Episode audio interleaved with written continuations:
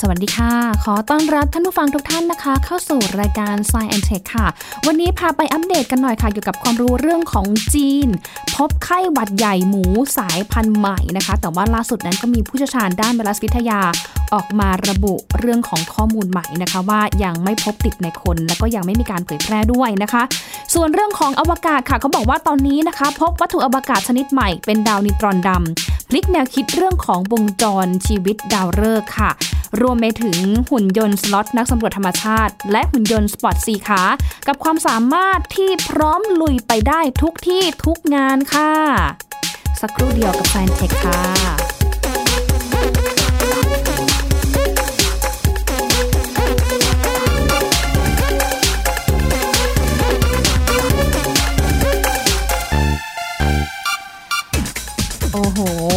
ก็ถือว่าเป็นข่าวที่หลายคนให้ความสนใจเป็นอย่างมากนะคะ หลังจากที่มีรายงานเนาะว่า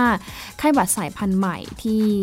มาจากหมูเนี่ยนะคะ ก็มีแนวโน้มว่าอาจจะกลายพันธุ์ค่ะ แต่ว่าถึงกระนั้นก็ตาม อย่าเพิ่งตื่นตระหนกตกใจกันนะคะ เพราะว่า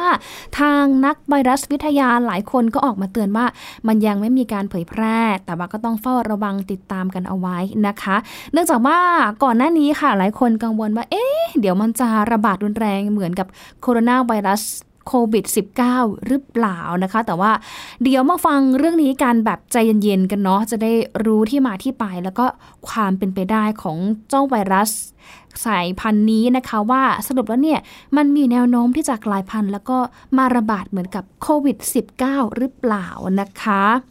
เพราะว่าตอนนี้ค่ะทางหัวหน้าศูนย์เชี่ยวชาญเฉพาะด้านไวรัสวิทยาคลินิก คณะแพทยศาสตร์ จุฬาลงกรณ์มหาวิทยาลัยค่ะ ระบุว่าการวิจัยพบไข้หวัดใหญ่หมู สายพันธุ์ใหม่นะคะ ที่เป็น G4EAH1N1 ในประเทศจีนนั้น เป็นเพียงการทดลองในสัตว์ ที่ไม่พบติดในคนค่ะ และก็เจ้าไวรัสตัวนี้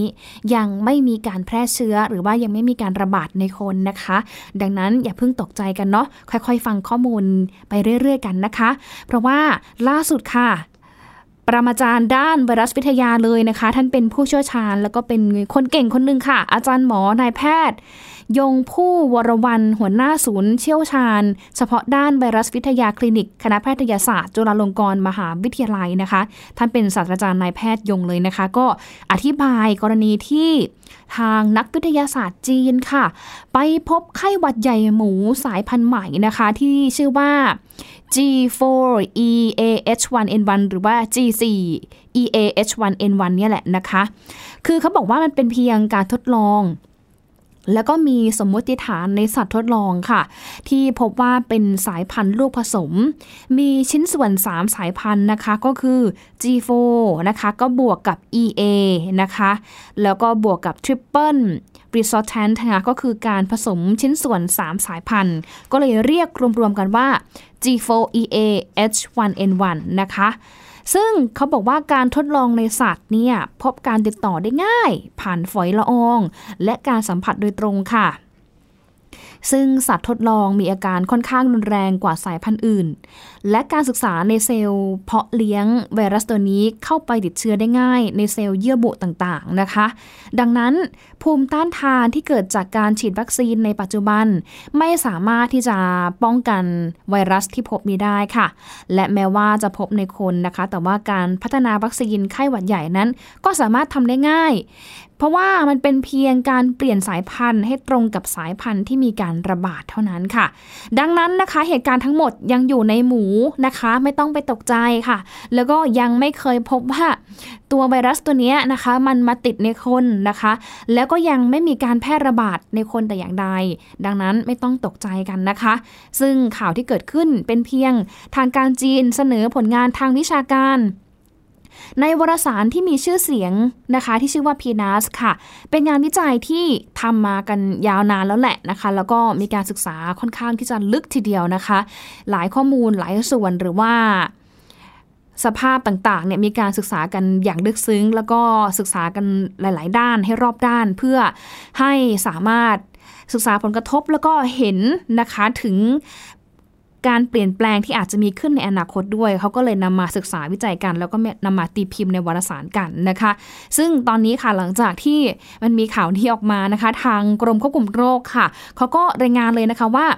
ถ้าดูจากการเฝ้าระวังติดตาม แล้วก็สุ่มหาเชื้อในภาคปศุสัตว์มาโดยตลอดเนี่ย ณ ตอนนี้นะก็ยังไม่พบเชื้อ G4 ในหมูในประเทศไทยนะคะ รวมถึงในตอนนี้เองก็ยังไม่มีการระบาดของเชื้อ G4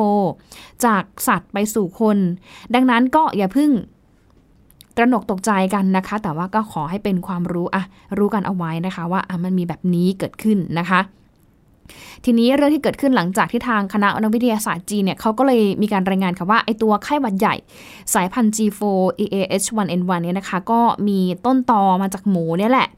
สามารถที่จะแพร่เข้าสู่ร่างกายมนุษย์ได้ค่ะ และจากการตรวจเลือดของกลุ่มผู้ที่ทำงานในอุตสาหกรรมฟาร์มหมูเนี่ยก็พบว่ามีคนงาน 10%นะคะติดเชื้อดังกล่าวไปแล้ว ขณะที่คนทั่วไปเนี่ยรับเชื้อนี้ประมาณ 4.4%แต่ว่าขณะนี้ไวรัส G4 นั้นก็ยังไม่สามารถแพร่จากคนสู่คนได้นะคะ ทางผู้เชี่ยวชาญก็เลยเตือนว่าไวรัสดังกล่าวก็มีคุณลักษณะสำคัญหลายประการค่ะ ที่เอื้อต่อการกลายพันธุ์ ให้แพร่กระจายจากคนสู่คนได้ โดยการทดลองเนี่ยนะคะพบว่าไวรัสนี้สามารถแบ่งตัวในเซลล์ของมนุษย์ แล้วก็ยังทำให้สัตว์ทดลองอย่างตัวฟอเรสนะคะ มีอาการป่วยที่ร้ายแรงกว่าไวรัสชนิดอื่น ๆ ที่ทำการทดลองด้วยค่ะ นอกจากนี้ยังพบว่าภูมิคุ้มกัน ไข้หวัดใหญ่ ตามฤดูกาลที่มีอยู่ในร่างกายมนุษย์นั้น ก็ยังไม่สามารถที่จะ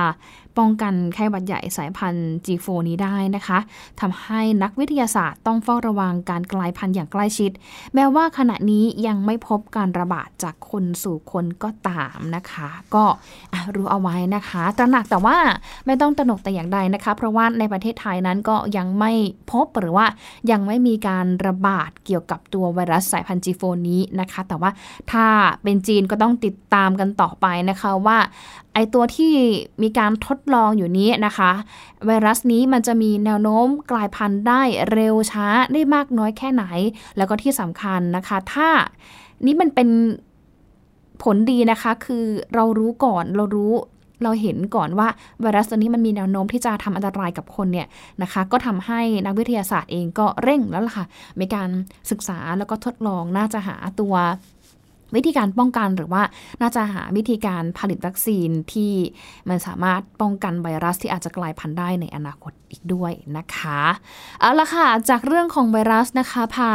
ท่านผู้ฟังไปออกนอกโลกกันบ้างค่ะ เพราะว่าตอนนี้นะคะมีรายงานว่าเขาพบวัตถุอวกาศชนิดใหม่ค่ะ เป็นดาวนิวตรอนดำนะคะ ซึ่งการค้นพบในครั้งนี้ค่ะ มันจะช่วยพลิกแนวคิดเรื่องของวงจรชีวิตของดาวฤกษ์ได้นะคะ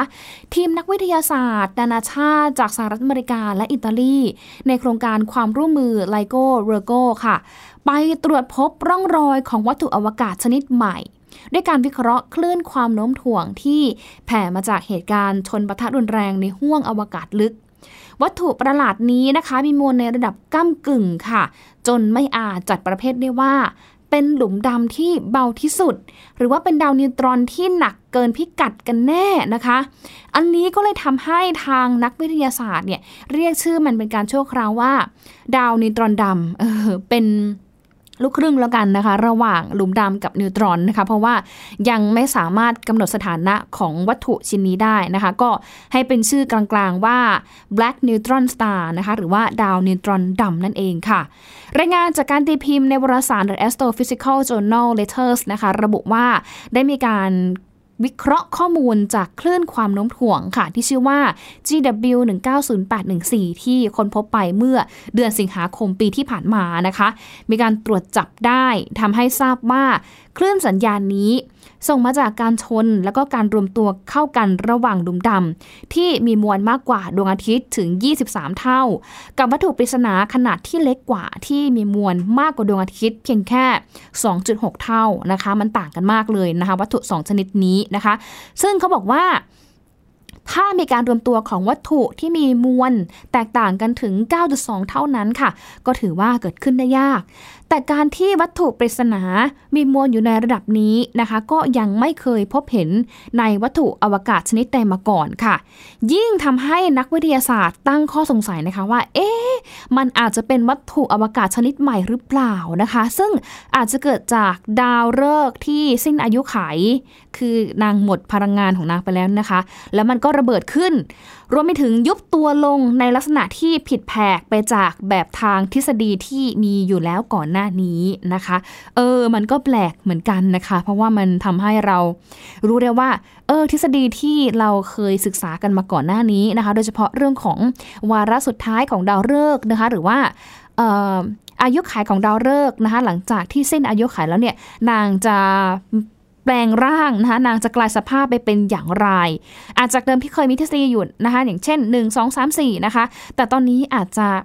มีอะไรมากกว่านั้นนะคะ เพราะว่าทุกอย่างในอวกาศนั้นมีความเป็นไปได้อยู่เสมอค่ะ ซึ่งเขาบอกว่าแนวคิดปัจจุบันเกี่ยวกับวงจรวิถีดาวฤกษ์นั้นนะคะ เชื่อว่าดาวฤกษ์มีมวลมากค่ะที่เผาผลาญเชื้อเพลิงจนหมดลง แล้วก็จะยุบตัวเป็นหลุมดำอันนี้ถ้าเป็นแนวคิดตามทฤษฎีนะคะคือ เขาเรียกอะไรอายุขัยของดาวฤกษ์คือเวลาที่นางเผาผลาญเชื้อเพลิงของนางหมดแล้วนะคะ นางหมดพลังงานแล้วเนี่ยนางจะยุบตัวเป็นหลุมดำค่ะ ซึ่งถ้า คุณสมบัติการเป็นหลุมดำของดาวฤกษ์เนี่ยนะคะ ต้องมีมวลเนี่ยอย่างต่ำห้าเท่าของดวงอาทิตย์ขึ้นไป คือมีขนาดใหญ่มากนะคะ ส่วนดาวฤกษ์ที่มีมวลมากแต่ยังไม่มากพอจะกลายเป็นสภาพหลุมดำได้นะคะ ก็จะเกิดการระเบิดเป็นซูเปอร์โนวาและก็ยุบตัวเป็นดาวนิวตรอนแทน ซึ่งในทางทฤษฎีแล้วเนี่ยนะคะดาวนิวตรอนมีมวลได้สูงสุดเพียง 2.5 เท่าของดวงอาทิตย์เท่านั้นค่ะ แต่ว่าวัตถุปริศนาที่ค้นพบใหม่นี้ มีมวล 2.6 เท่าของดวงอาทิตย์ ซึ่งอยู่ในช่วงที่ขาดหายไปหรือว่า mass gap นะคะ ระหว่าง 2.5 ถึง 5.0 เท่าของวงดวงอาทิตย์พอดีค่ะ ซึ่งข้อมูลนี้ก็ทำให้เป็นหลักฐานที่บ่งชี้ได้ชัดเจนเลยนะคะว่า มันอาจจะมีสถานะที่ก้ากึ่ง คลุมเครือนะคะ จะใช่ก็ไม่ใช่ จะไม่ใช่ก็ไม่ใช่นะคะ มันก้ากึ่งระหว่างการเป็นหลุมดำกับดาวนิวตรอนอยู่นั่นเองค่ะ ตอนนี้นะคะทางทีมผู้วิจัยก็คิดว่ามันก็น่าจะมีความเป็นไปได้สูงค่ะที่ดาวนิวตรอนนี้นะคะ จะเป็นหลุมดำขนาดเล็กที่สุดที่สามารถเกิดขึ้นได้ แต่ว่าจะต้องมีการตรวจสอบซ้ำใหม่ให้แน่ใจอีกครั้งหนึ่งนะคะว่า เอ๊ะ วัตถุชนิดนี้คืออะไรกันแน่นะคะ อย่างที่เราเรียกกันว่านิวตรอนดำนี่แหละค่ะ แต่ว่าต้องมีการทบทวนแนวคิดทฤษฎี ว่าได้วงจรชีวิตของดาวฤกษ์กันใหม่นะคะ เนื่องจากว่าทฤษฎีที่เรามีอยู่ หรือว่าองค์ความรู้ที่เรามีอยู่กันในปัจจุบันนี้ อาจจะยังไม่สอดคล้องกับวัตถุหรือว่าหลักฐานชิ้นนี้ ที่พบทางธรรมชาติ และพบในห้วงอวกาศลึก ไกลมากกว่า 800 ล้านปีแสง วัตถุแห่งนี้นั่นเองค่ะ อย่างที่บอกไปนะคะว่า อะไรก็เกิดขึ้นได้ในอวกาศนี้ ช่วงนี้พักกันสักครู่ค่ะ ช่วงหน้านะคะ พาไปเดินทางสู่ชั้นบรรยากาศสตาร์โซเฟียค่ะรวมไปถึงหุ่นยนต์นะคะพาไปสำรวจสภาพทางธรรมชาติเป็นอย่างไรติดตามกันได้ใน Science Tech ช่วงต่อไปค่ะ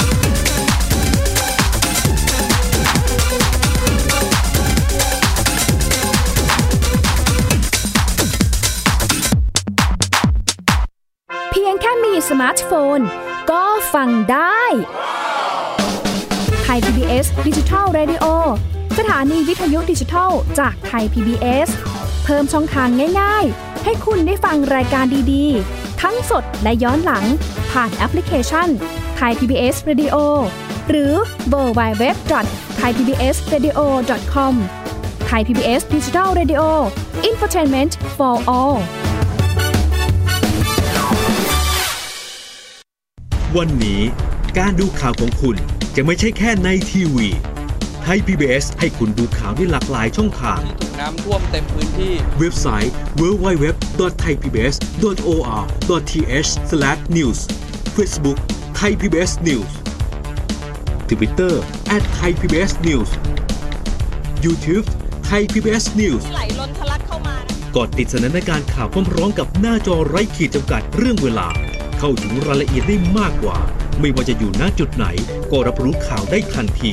ดูสดและดูย้อนหลังได้ทุกที่ กับ 4 ช่องทางใหม่ข่าวไทย PBS ข่าวออนไลน์ ชับไว้ในมือคุณ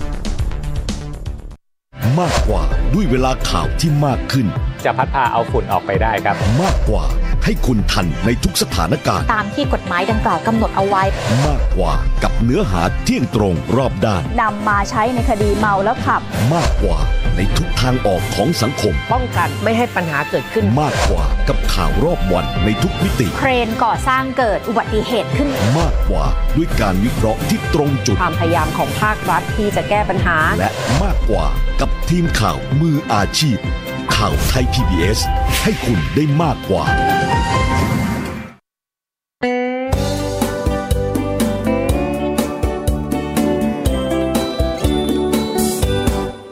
บอกเล่าข่าวสารที่เป็นประโยชน์ เกษตรกรไทยรู้เท่าทัน ตั้งรับปรับตัวกับ ความเป็นไป วิถีชีวิตไทย มีภูมิคุ้มกันเกษตรบ้านเราติดตามข่าวสารการเกษตรและเรื่องราวของวิถีเกษตรไทยรอบทิศทั่วเมืองไทย ในรายการเกษตรบ้านเรา ทุกวันอาทิตย์ เวลา 12 นาฬิกา ทางไทย PBS Digital Radio ฝีมือเกษตรบ้านเรา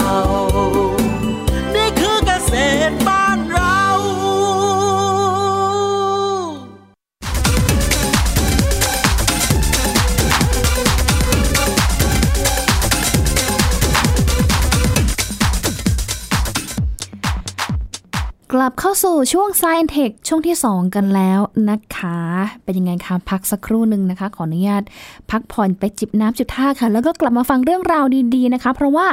ในช่วงนี้ค่ะจะพาท่านผู้ฟังค่ะ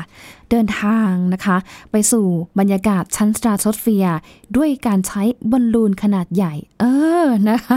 ตื่นเต้นกันมากค่ะ เพราะว่าในตอนนี้นะคะบริษัทเอกชนในสหรัฐอเมริกา พัฒนาเทคโนโลยีการท่องเที่ยวขึ้นสู่ชั้นบรรยากาศสตราโทสเฟียร์ค่ะ โดยการใช้ยานที่ลอยตัวด้วยบอลลูนขนาดใหญ่นะคะ นักท่องเที่ยวที่ ขึ้นไปกับบอลลูนตัวนี้ สามารถที่จะมองเห็นสุดส่วนโค้งของขอบฟ้านะคะ หรือแม้แต่เห็นความงามของ Blue Planet แห่งนี้นะคะ โลกสีน้ำเงินของเราค่ะ แม้ว่าตัวยานนั้นจะไม่ลอยขึ้นไปถึงเส้นคามันนะคะ หรือว่าเส้นเขตพรมแดนระหว่างโลกและอวกาศก็ตามนะคะ แต่ว่าอย่างน้อยมันก็ทำให้เราได้เห็น โลกในอีกมุมหนึ่งที่สูงที่สุดเท่าที่เราจะไปได้ณตอนนี้นะคะ โดยเทคโนโลยีต้องพูดว่าสูงที่สุด เท่าที่เราจะไปได้ณตอนนี้ในฐานะที่เป็นคนธรรมดาทั่วไปที่ไม่ใช่นักบินอวกาศนะคะ ซึ่งตัวเทคโนโลยีที่บริษัทกำลังพัฒนาขึ้นค่ะ เขาบอกว่ามันมีชื่อว่ายาน Spaceship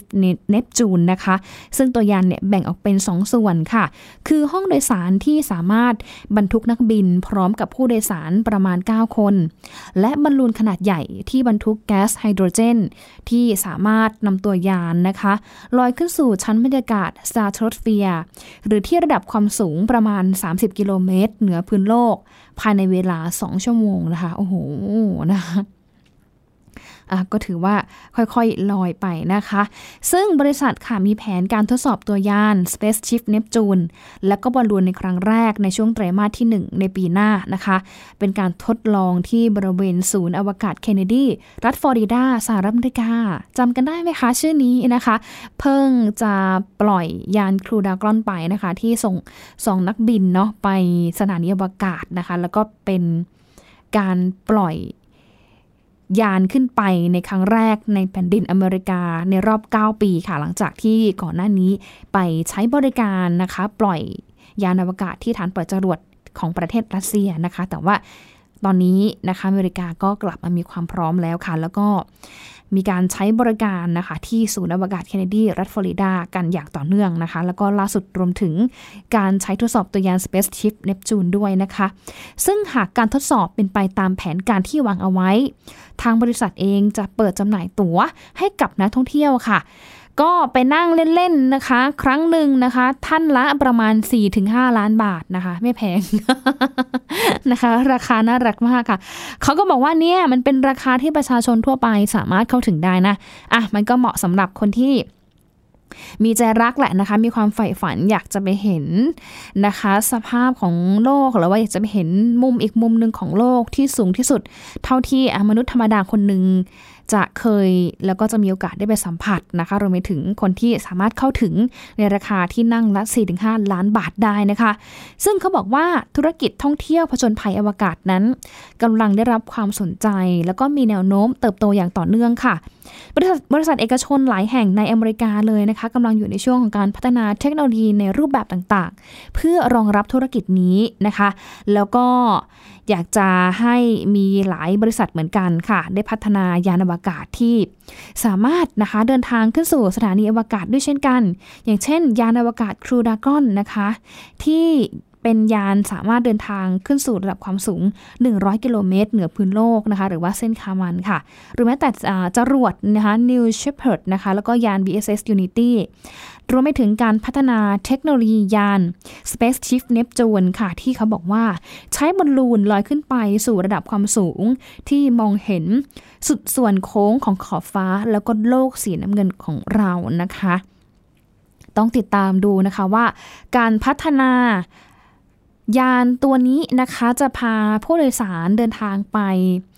ชั้นชั้นบรรยากาศสตราโทสเฟียร์เนี่ยได้สำเร็จหรือไม่นะคะ ต้องลุ้นแล้วก็เอาใจช่วยด้วยกันนะคะ ถ้าหากว่าท่านผู้ฟังท่านไหนเนาะมีโอกาสได้ไปนั่งก็อย่าลืมนะคะ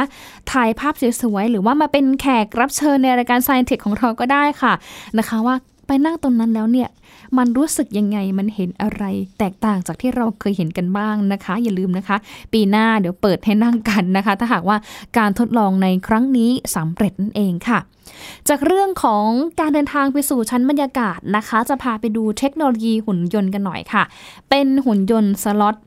ที่ทำหน้าที่เป็นนักสำรวจทางธรรมชาตินะคะ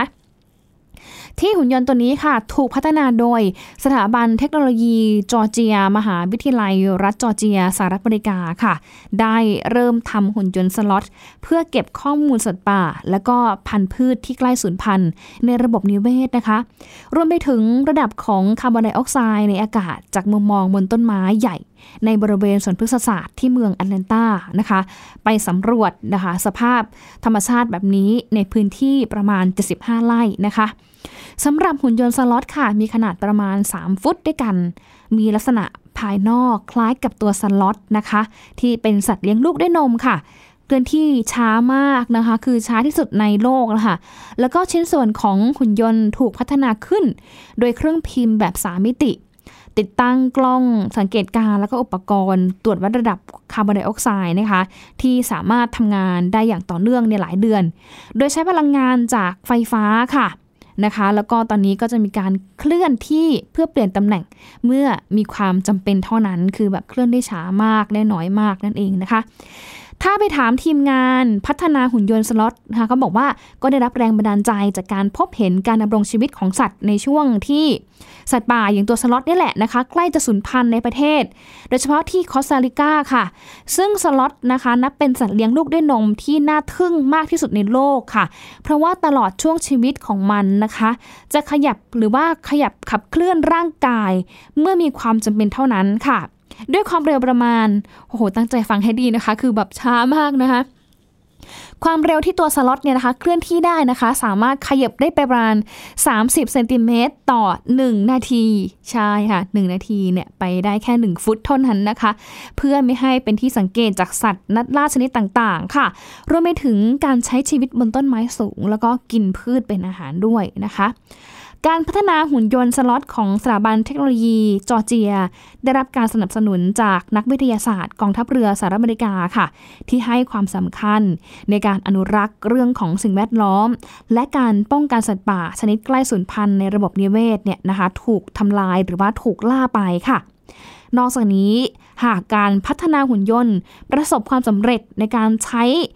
ก็อาจจะนำเทคโนโลยีแบบนี้ค่ะ ไปใช้ ประยุกต์นะคะ เป็นหุ่นยนต์สำรวจดาวอังคาร ที่ใช้พลังงานไฟฟ้าน้อยเหมือนกันค่ะ แล้วก็สามารถที่จะปฏิบัติภารกิจบนดาวอังคารได้อย่างยาวนานด้วยนะคะ ก็ถือว่าเป็นนวัตกรรมจากโลกของเราค่ะ ที่นำไปต่อยอด สู่นวัตกรรมระดับอวกาศเพื่อส่งหุ่นยนต์นะคะ ขึ้นไปสำรวจ